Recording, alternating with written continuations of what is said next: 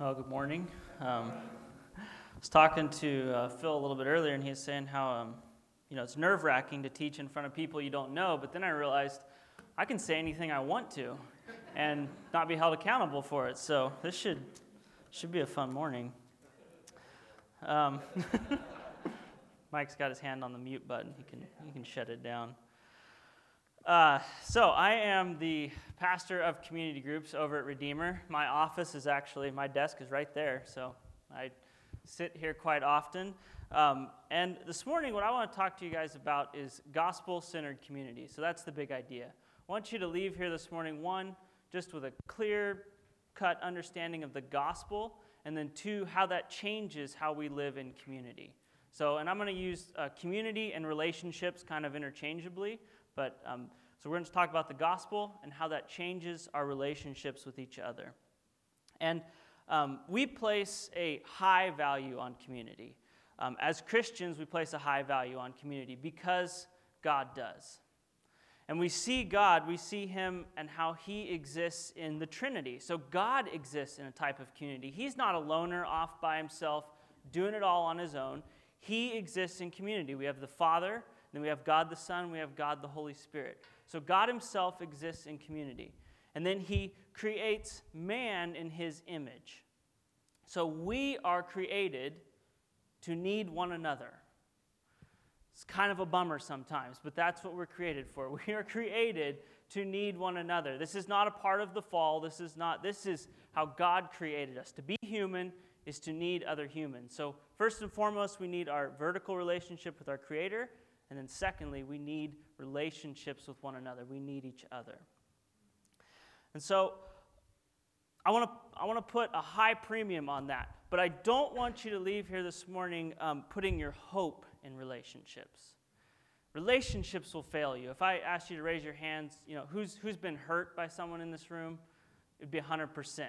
Or or if it was, uh, you know, have you ever hurt someone in a relationship? Probably again, 100%.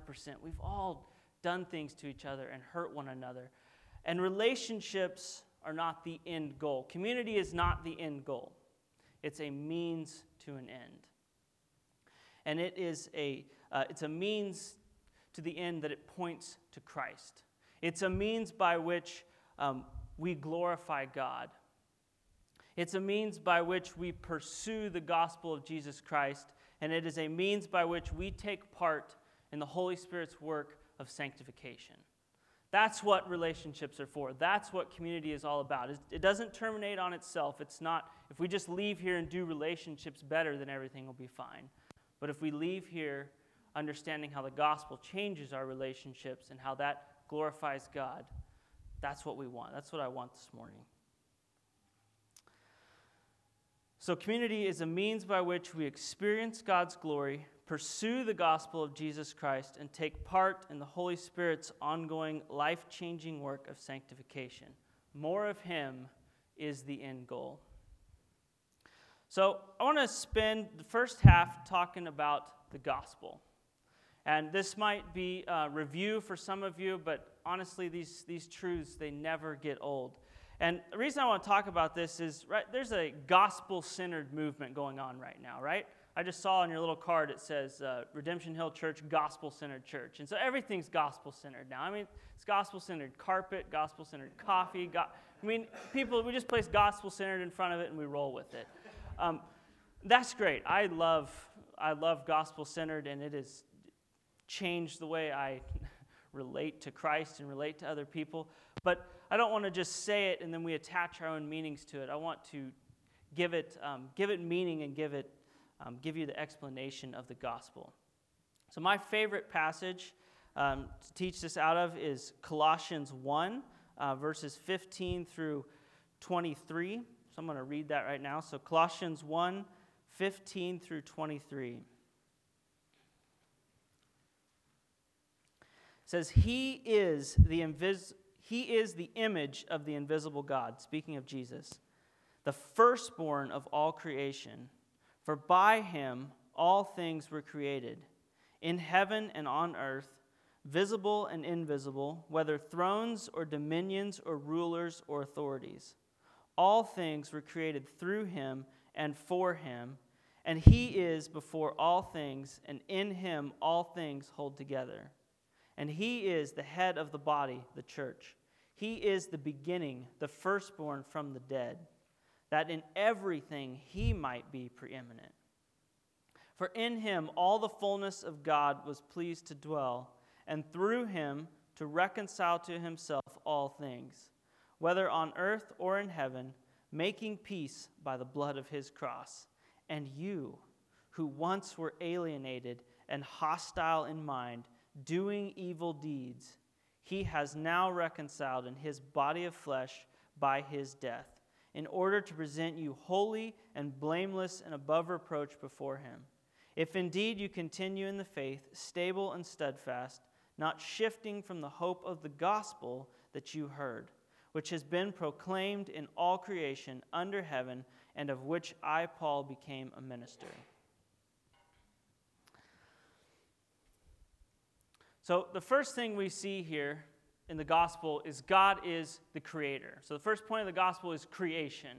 God creates everything. And this is God plural. We have, we have Jesus here with God and the Holy Spirit creating everything that is. And so it says he creates everything that's visible and invisible, thrones, powers, he creates it all. He creates the earth. He creates everything that's in the earth. He creates plants, animals. He creates us. And the Bible says He does this. He creates everything by Him. So He creates it and He creates it for Him. So all of creation is created by Him and for Him. He creates it all, He owns it all. So when you and I can create something, which none of us have ever done, we've never brought something forth from nothing, then you and I can own that thing. But until then, which will be a while, God owns it all. So what that means is he, he owns us. Everything that we do, everything that we're about, it is to be for God. That's, that's his purpose. He created everything by him and for him. And so God, he creates everything. He creates um, humankind and places them in the garden. He calls it good. Everything's good. They're um, walking around in the garden, hanging out with God, doing the work that He has assigned them to do, glorifying Him, having a great time. God creates everything, calls it good. And but then the second point of the gospel is the fall. This is the not so fun part. And so you have God creates Adam and Eve. They're, um, or he creates Adam first. He's hanging out in the garden, and there's you see that vertical relationship between God and Adam, and everything's going good. But then God says, "Hey, it's not good for him to be alone. He needs he needs some people like him." And so God creates Eve, the woman, and Adam's pretty impressed with that whole thing. They get along really well, and so they're hanging out, and God gives them a work to do in the garden. They're uh, doing things with God. And then he just says, I just have one rule, just one. Don't eat of this tree over here, this tree of knowledge and good and evil. Just, just stay away from that tree. That's all you have to do. Just worship me, hang out with one another, things will be good. Well, one day, this is great for a while. One day, Eve is hanging out apparently near that tree. Don't really know what she's doing, but she's just chilling. And then Eve or the serpent comes and starts chatting her up. Now, this, this is your first clue to run. When a snake starts talking to you, you go. Like you don't, you don't hang out in that. But for whatever reason, this doesn't seem strange to her, and so she, she sits there, listens um, to the serpent, and he begins to tell her this lie. He says, God doesn't want you to eat of this tree over here because he doesn't want you to be as smart as him. He, God is holding something back from you. And if you just eat of this tree, you too can be like God. Does that sound familiar? Isn't that what got Satan kicked out of heaven? When he said, I'm not satisfied with who I am, I want to be God.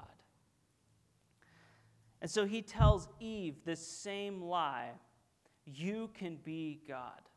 You can be as smart as God, as good as God. You just have to taste of this fruit. He's holding out on you.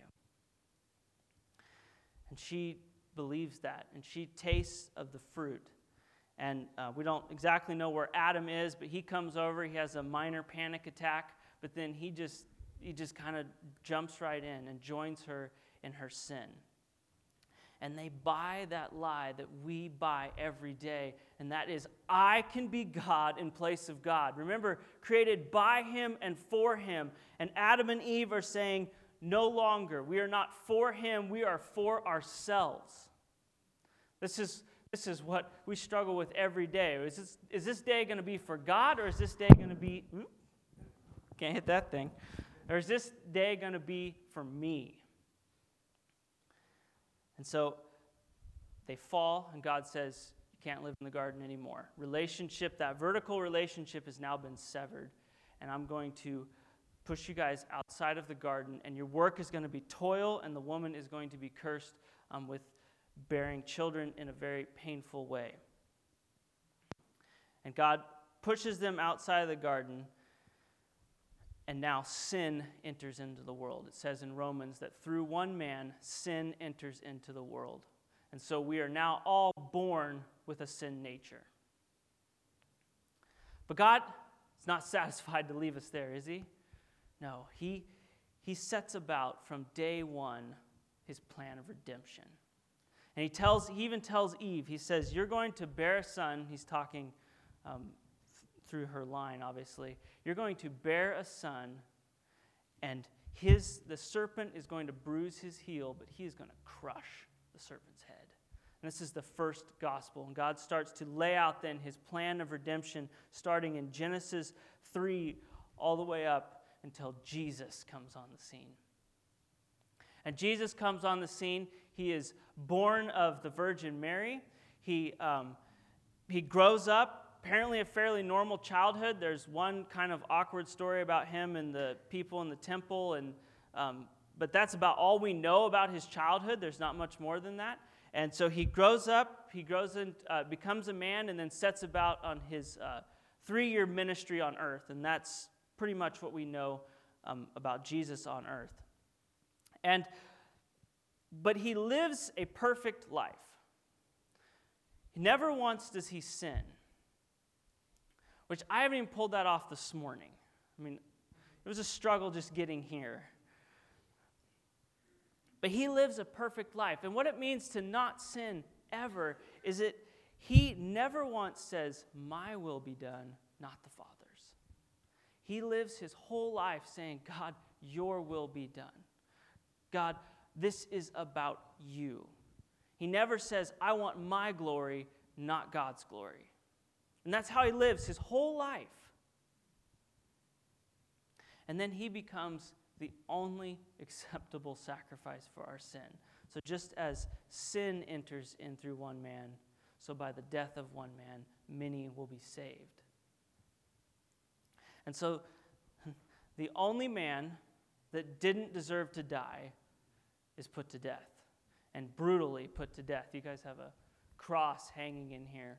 And I think we could all agree that having um, those giant nails driven through any part of us would be awful, excruciating pain. And to die by crucifixion is to die by suffocation. And so Jesus is crucified, and in order not to die from suffocation, you have to hold yourself up by your body weight. But eventually, you run out of strength and your lungs are crushed and you can't breathe anymore. And this is how the only man who didn't deserve to die is put to death. It seems terrible. It seems like that's the end of the story. Like this guy who just did a bunch of good things for everybody, lived this perfect life, and now he's just dead, and that's the end of it. God doesn't leave him there. God raises his son up from the dead. So on the third day, the three day dead body of Jesus comes walking out of the grave, signifying that he has now conquered Satan, sin, death, and hell.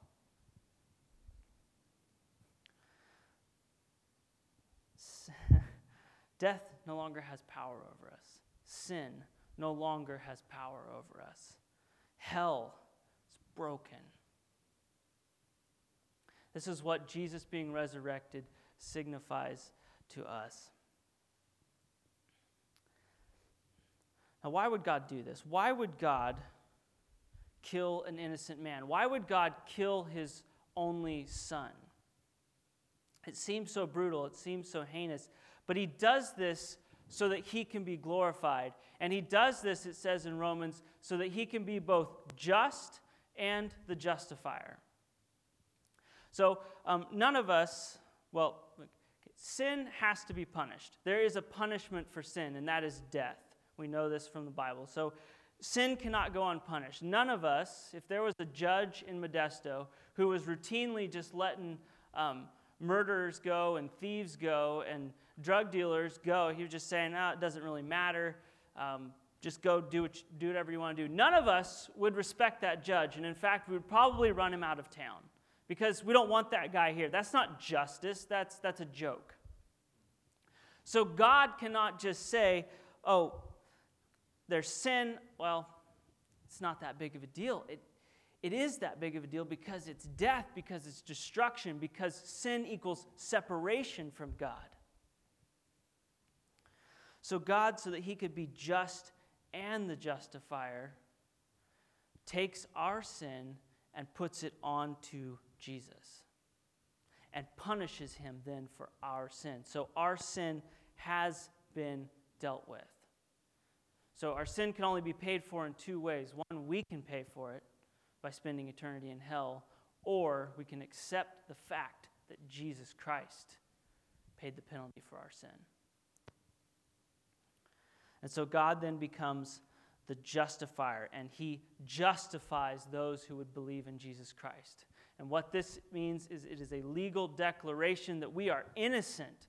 We, we are now no longer guilty before God. We are innocent, and we are going to spend eternity in heaven with him. That's good news. I mean, that's, that's worth it all. If, if, that was, if that was all God did, how, how amazing would that be? Just to know that we're not going to spend eternity in hell.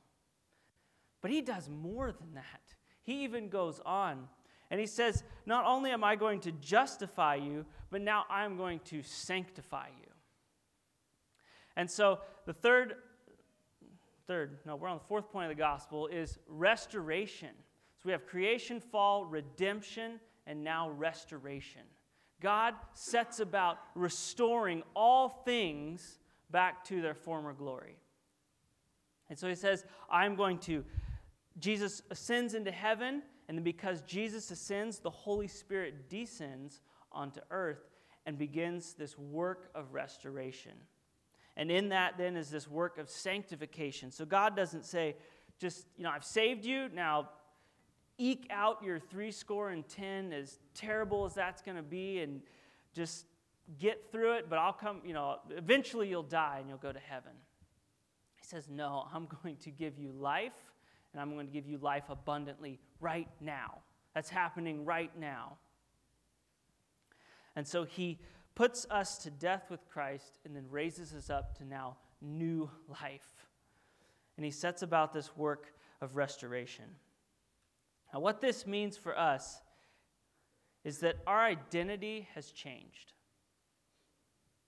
So, no longer are we, um, as the Bible would say, children of wrath, but we are sons and daughters of the King. We are sons and daughters of God. Our identity has changed radically.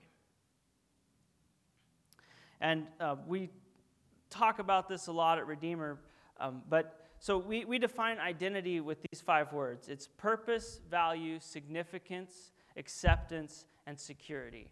So, where you find your purpose, value, significance, acceptance, and security, that's where your identity is found. So, so often we find it over here in, in the world. So, the world gives us acceptance and, and purpose and significance. And so, we, our identity is over in the world. And then you know, we get tired of that, so we swing over here to religion and we start to find our identity in rules and morality and just um, looking good. And, but that gets oppressive and dark. We can't stay there. And so we, it's kind of like on a pendulum and we swing back and forth. But now our identity can be found perfectly in the gospel. The gospel, Jesus has given us a new identity where we no longer have to look for purpose, value, significance, acceptance from the world or religion. We find that in Jesus Christ alone. And He meets those needs and He changes our identity. And then He calls us then into this new life. So let's look at how the gospel then would change our relationships. How, because of Jesus, the three best words in the English language, because of Jesus, we are now called into new life and what this looks like. So I'm going to read from Romans 12, um, verses 3 through um, 19. So Romans 12, 3 through 19. For by the grace given to me, I say to everyone among you not to think of himself more highly than he ought to think. That's really hard to do. But to think with sober judgment, each according to the measure of faith that God has assigned.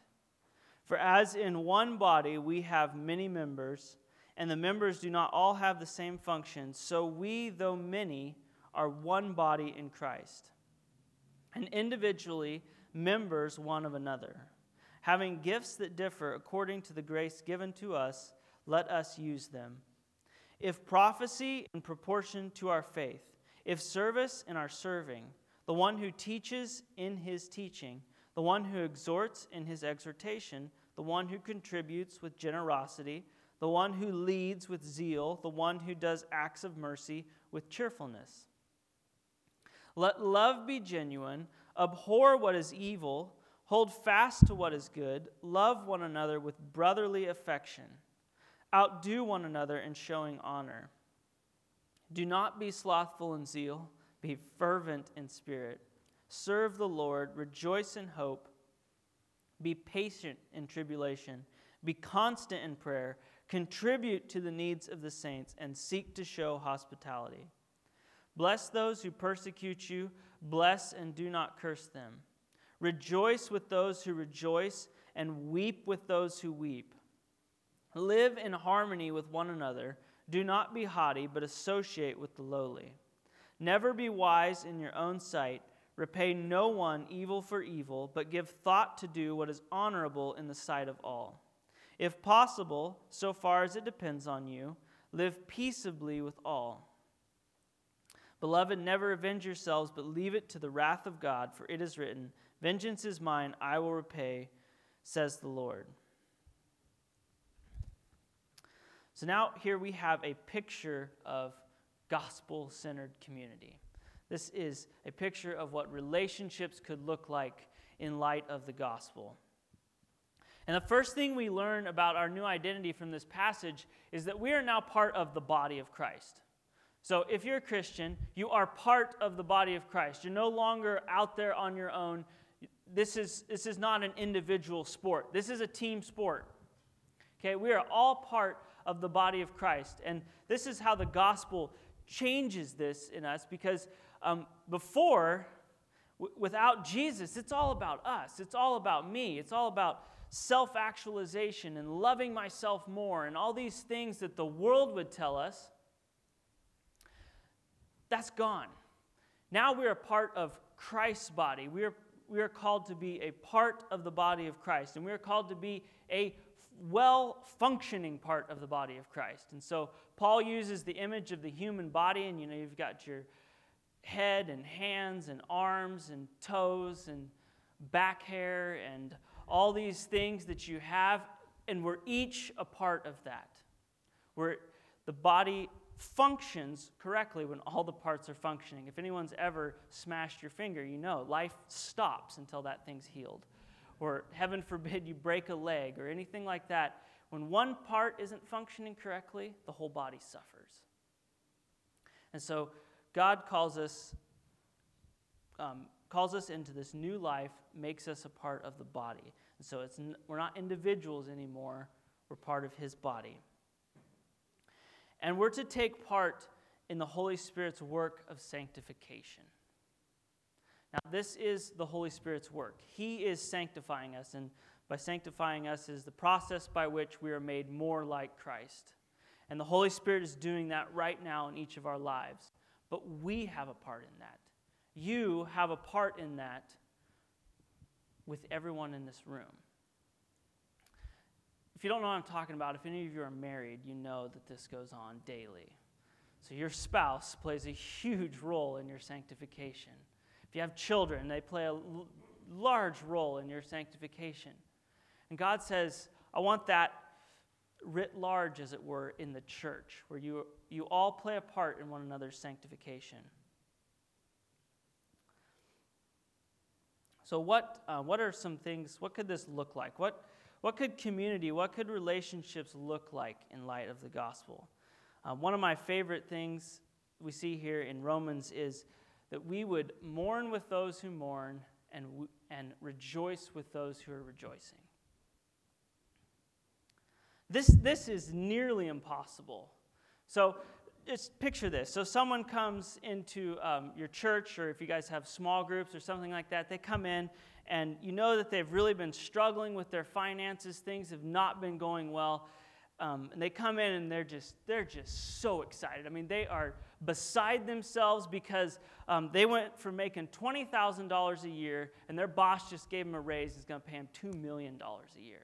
And they're just, I mean, it's going to change everything. Their family, you know, they're going to be able to finally move out of that one bedroom apartment and all eight kids will have, you know, their own bedroom and all. And they're just, they're stoked.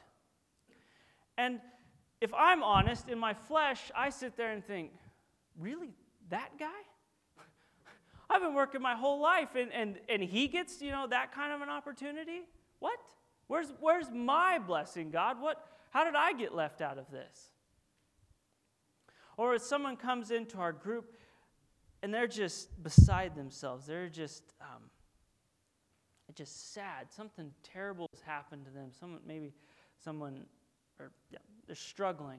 Things are, things are not going well, and haven't been for a long time.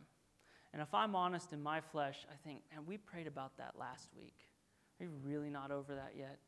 We, pr- oh, we prayed about that for three weeks straight. Seriously? Can you just move on now? And in our flesh, that might be our reaction. But because of the gospel, that changes everything. Now, when a brother or sister comes in and they are so excited and the Lord has blessed them, we can we understand that this isn't about us. This is the body of Christ, and we can rejoice with them, love them, encourage them, and just be excited for them. Or when someone comes in and they're struggling with the same thing week after week after week, instead of getting annoyed and shutting them off, we mourn with them. We weep with them because what hurts them hurts us. What brings them joy brings us joy. This is the, this is the type of connection that the Holy Spirit is building in this body right here. This is, this is the work of restoration, that we would be so in tune with one another that we would be able to rejoice with those who are rejoicing and mourn with those who are mourning. What else? It says, um, let, love, let love be genuine, abhor what is evil, hold fast to what is good. So we are called to hate sin. This becomes, at least for me, this can be a little bit difficult. And I know that sounds bad because it is. But um, I, often, I don't often hate sin. Sin is kind of, it's an inconvenience. It's, it's just, we just don't like it, but, but we kind of tolerate it because everybody's a sinner. We're all sinners. You know, that's just, that's just what's going on. The Bible says, Paul says in Romans, we're to hate, abhor evil, hate sin. Why? Because God hates sin. God, if God could just tolerate sin, then Jesus didn't have to die. Then if, if God could have just tolerated sin, then him killing Jesus is, is like, it becomes the most horrible thing ever. So it can't be tolerated. It had to have been punished, it had to be dealt with. And he says, I want you to hate sin because sin is death, sin is destruction, sin equals separation from God. So when a brother or sister comes in and we see that they are living in sin, we don't go to them from, with a judgmental spirit of, hey, you know, I'm, I'm, I'm better than you, and really, you should stop doing that. That's not helpful. No, one, no one's going to respond to that. But we go to them and say, brother or sister, you're, you're living in this sin over here, but let me show you where that leads. Let me show you how that leads to death. Let me show you how that's going to destroy the relationships that you have, how that's going to destroy your life, and how eventually it's going to lead to death. And so the loving thing to do is to come alongside someone and say, look, you need to put that away. You need to walk away from that. You know, I think um, Francis Chan tells a story. You know, this, for us to just tolerate sin would, would be like going skydiving with your friend. And you're, you're both, you got your, you're strapped on, you got your packs on, you're about ready to jump out of the plane. You're, I have never been skydiving, but let's say 10,000 feet. You're about to hop out of this plane. And you know that what your friend just put on was his backpack. Not a parachute, it's his backpack. And you watch him put it on, and he's just so excited, and he's going to jump out of the plane. And um, so you have two choices here. One, you can, you can just say, well, he thinks it's a backpack, or he thinks it's a parachute, so I, I guess, you know, just let him do his thing, you know. Or you can grab your friend, pull him back into the plane, open the thing up, and say, look, this is just a backpack. The thing that you have put your hope in, the thing that, um, that you think will save you, will not. It's not a parachute, it's just a backpack. That's what calling out one another on our sin should mean to us. We say, look, that thing that you have put your hope in, that thing that you think will make you happy, that you think will bring you joy, it can't because it's not that. But let me show you who can bring you joy. Let me show you who can bring you acceptance, security, purpose, value Jesus Christ, the real deal. So we're called to hate sin, um, expose each other's idols, encourage one another on to obedience. You know what this um, should lead to is us being not, not waiting to get confronted on our sin, but us being open and honest with one another about our sin and our struggles. This is hard to do. There's, there's nothing easy about this. Um, for, for whatever reason, we don't want to tell people, even, even though we all know we're all sinners, we don't want to tell someone specifically what we're struggling with. But because our identity has been changed, now we can. Because before, you know, our identity is wrapped up in all these things over here. And so to tell someone about our sin, that would we would identify ourselves by that sin. But now that our identity is in Christ, we can be open and honest about our struggles because that isn't us. We, first and foremost, are sons and daughters of God. The sin in our life is something we struggle with. It's not, it doesn't define us anymore. Jesus Christ, our position as his sons and his daughters, that is our definition. The sin is something we're struggling with and we want it cut out of our lives. And the Bible says one of the best ways to do that is to confess it to one another and repent to one another and walk with one another until that thing is gone. Because of the gospel, we can do this. We don't have to hide. We don't have to, you know, when sin is brought out of the darkness and into the light and it's exposed, it dies. It dies. I know, I know we've experienced this.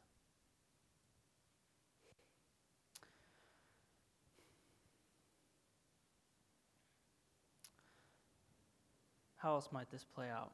Well, um, because of the gospel, we are called to show God's love to the world by loving each other and the lost. And so, community and relationships, they're not just about us. So, it doesn't just terminate on us. God didn't just save us so we could all gather together each week and, and build our own little cities and our own little communes and just hang out with one another. Now, that might seem like a good idea sometimes.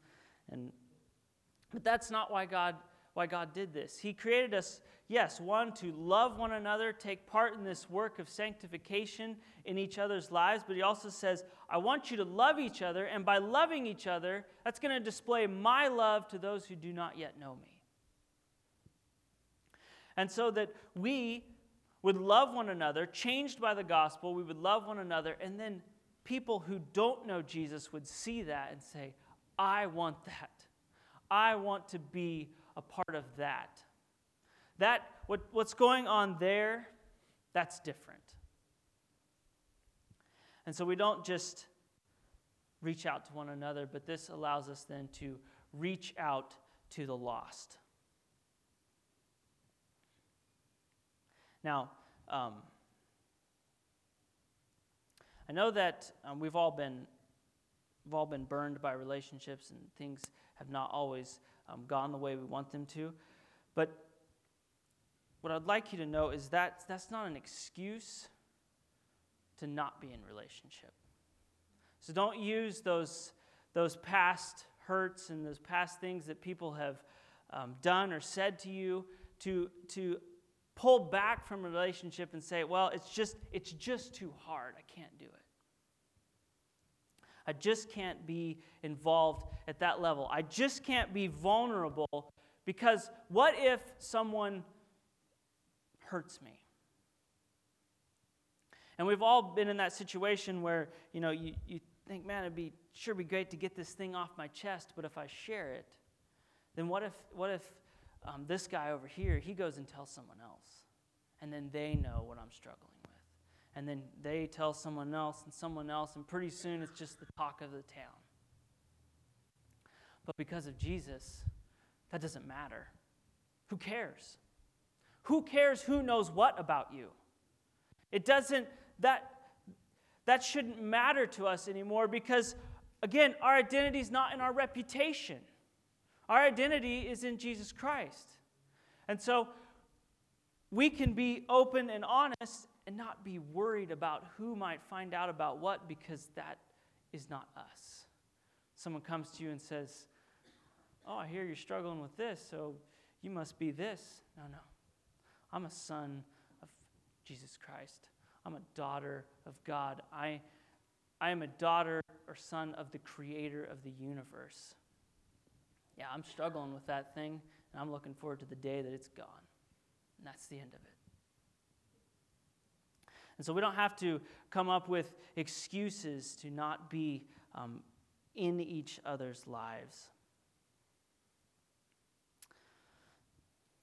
This also changes um, fundamentally, the gospel changes how um, we use our time, our talents, and our treasures.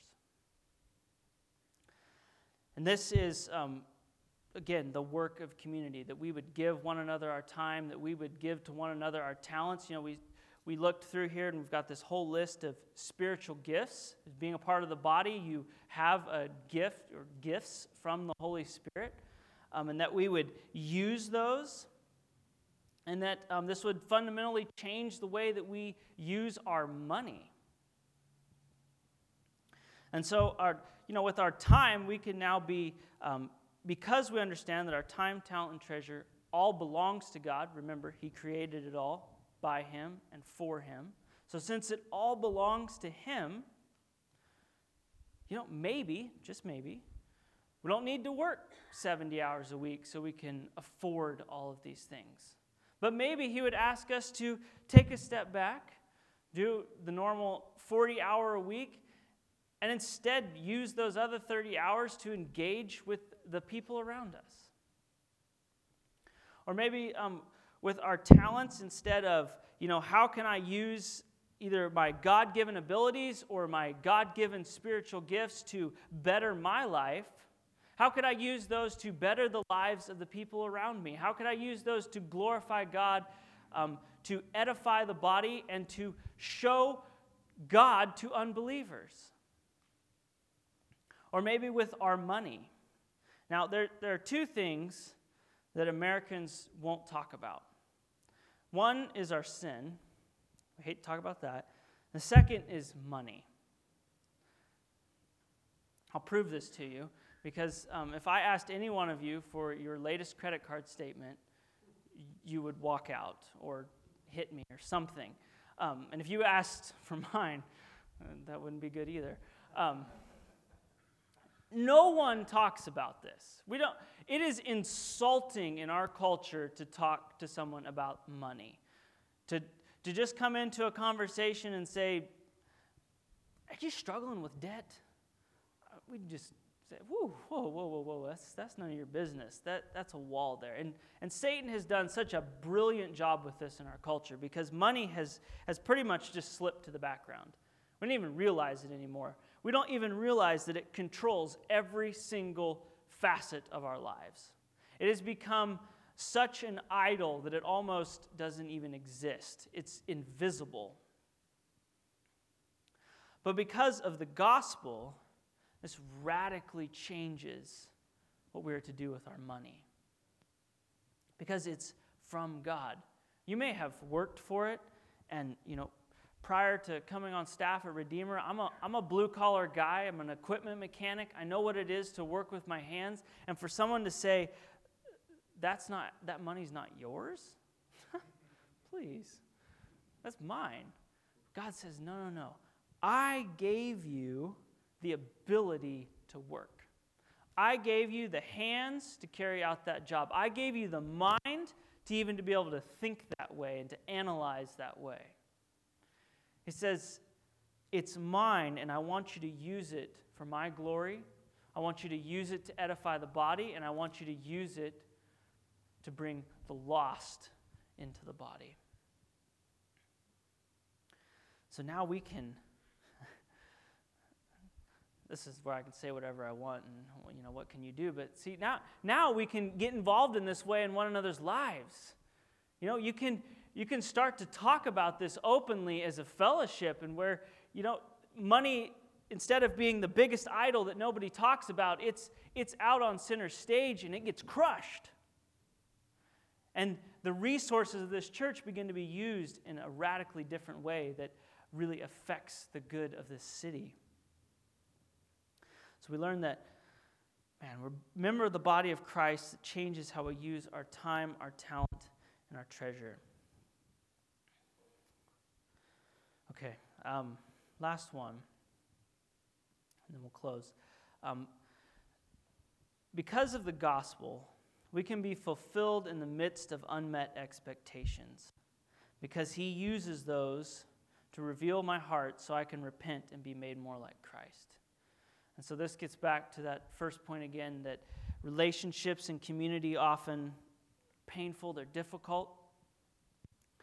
And a lot of times, you know, we have these expectations that it's just, man, this church or this community group or this group of people, it's gonna, it's gonna be different this time. This time it's gonna be different. And, and it turns out that it's not. It turns out that there's still sinners there. And the fact that you showed up means that there's sinners there. And it's, it's just messy. And here's the beauty of God He says, I'm going to use those unmet expectations to sanctify you. And I'm going to use those unmet expectations to sanctify the people in that group or that church, wherever it is. Because he promises, he promises this. I'm going to work all things for your good. I don't know how he does that. It's, it's crazy to think about that, but that he would work all things for our good. That means everything. That means all things, no matter what it is. He says, I'm going to work it for your good. And so, again, when we're faced with those unmet expectations and someone lets us down, this then allows us to go to that brother and sister and say, hey, I thought it was going to be like this and it's not. What, what's going on? Is it, is it my, that my expectations are out of whack or is it, you know, maybe your off kind of doing your own thing. What, what's going on here? But it allows you to come into that conversation and to talk about it with one another. And God would then use that. It'll sanctify us and it'll sanctify uh, the men and women around us. So we have been called. We have been called into community. We're created for community. We need each other. God has called us to this work. And as we've already established, um, this can get messy, it can get a little bit hairy. But God says in uh, Romans 8:32, or Paul says in Romans 8:32, God gave His own Son for us. What else will He not give us? He's called us to this work, and He says, "I'm going to empower you to carry out this work." If if you don't have it, you don't need it. That's a hard place to live, but that's the truth. If we don't have it, you don't need it. And he says, Ask me. Ask me for anything that you want, and I will give you what you need. And so he's called us into this work of community. He's called us to be in relationship with one another. And he says, I have given you everything that you need right now for that. Second, um, as a believer, you can't lose. You can't lose. It's not possible for you to lose. God uses all things for our good. he uses, this is the crazy one, He uses our sin for our good. How, how would He even do that? But He does. He uses the sin that has been committed against us for our good. He uses all things for our good. You can't lose. What, what could someone do to you that would ever take you out of the Father's love? This is all of Romans 8, where it says, Nothing can separate you from my love. We can't lose. With God on our side, you know, Paul, Paul says this so well when he says, you know, to die is Christ, to live is gain. If they kill me, great. I'll be with Jesus in heaven. If I get to live, great. I have life and I have it abundantly. We can't lose as believers. The last is the Holy Spirit is already working in our lives. And He's working in our groups, in our church, in our city, and in our world. The Holy Spirit is doing stuff right now in each one of your lives. He's doing things in my life. He's doing things in this city. He is doing things in our country. He's doing things in the world. And He does not ask us at any point to go anywhere that He is not. He does not ask us to take Him to some place. He says, Come join me where I already am working.